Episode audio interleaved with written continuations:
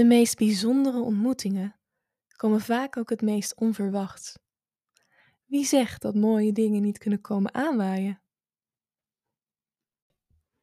Welkom bij Slaapverhalen voor Volwassenen. Een serie korte verhalen die je helpen om tot rust te komen en beter te slapen. Fijn dat je er bent.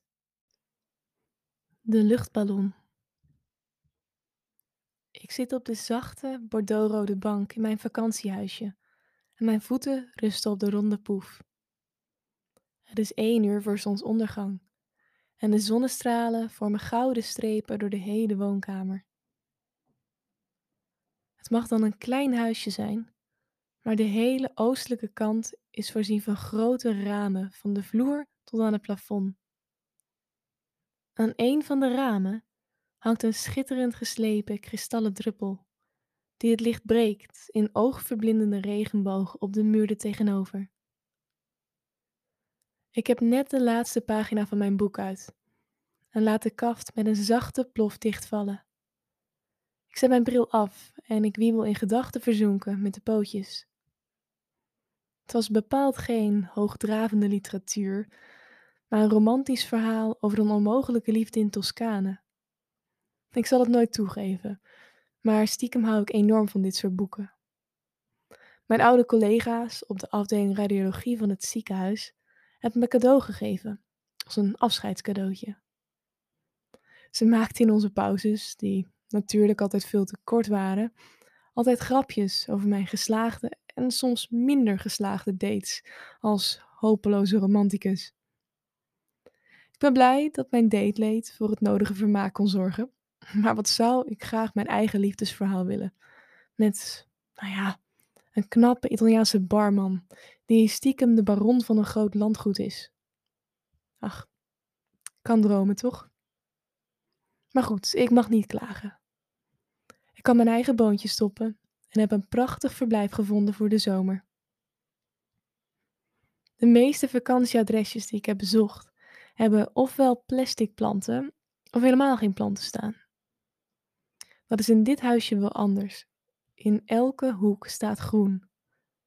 Zo staat er een monstera met bladen van wel 40 centimeter en groeien er wel zeven hangplanten uitbundig tussen stoffige dikke boeken op een boekenplank.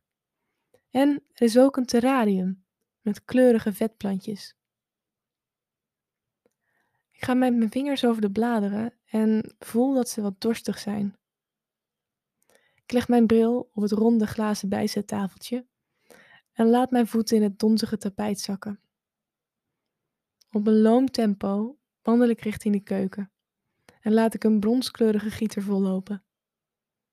Het geluid van kletterend water vult de ruimte. Met een geduld wat ik thuis eigenlijk nooit kan opbrengen, geef ik aandachtig elk plantje de juiste hoeveelheid water. Soms stop ik even halverwege, zodat de aarde het water goed kan opnemen. Na drie rondjes langs de kraan heb ik alle planten water gegeven. Ik kijk tevreden rond en het lijkt wel alsof alle blaadjes net wat groener zijn geworden. Als ik terugloop naar de grote ramen, zijn de zonnestralen veranderd in een oranje gloed aan de hemel. Oranje met rode, blauwe, paarse en zilveren spikkels. Dat is vreemd. Ik pak mijn bril van het tafeltje en tuur naar de horizon. Daar, in de verte, zweven talloze luchtballonnen. Ik stap naar buiten. En af en toe kan ik zelfs de vlam zien die ervoor zorgt dat de ballonnen in de lucht blijven. Dan schrik ik op van een hard, blazend geluid. Het is de brander van een ballon, maar het klinkt heel dichtbij. Vlak boven mijn huisje hangt een gigantische groene ballon. Mijn verbazing wordt nog groter als de ballon steeds verder zakt, dichter en dichter naar het grote grasveld voor mijn huis. Een paar hazen in het hoge gras rennen snel weg als de mand met een stevige plof de grond raakt. De enorme groene ballon spreidt zich uit over het veld. En vol verwondering kijk naar het vreemde schouwspel voor mijn neus. Mijn adem stokt in mijn keel als ik ineens de piloot van de ballon mijn richting op zie lopen. In zijn hand houdt hij een fles wijn. Dan maakt hij in gebrekkig Engels, maar met een grote glimlach op zijn gezicht, zijn excuses voor de plotselinge landing. Hij stelt zich voor als Fabio, een Italiaanse ballonvaarder, en hij reikt me met een schaapachtig lachje de fles aan. Even gaat er een gedachte door mijn hoofd. Zal ik hem vragen een glaasje mee te drinken?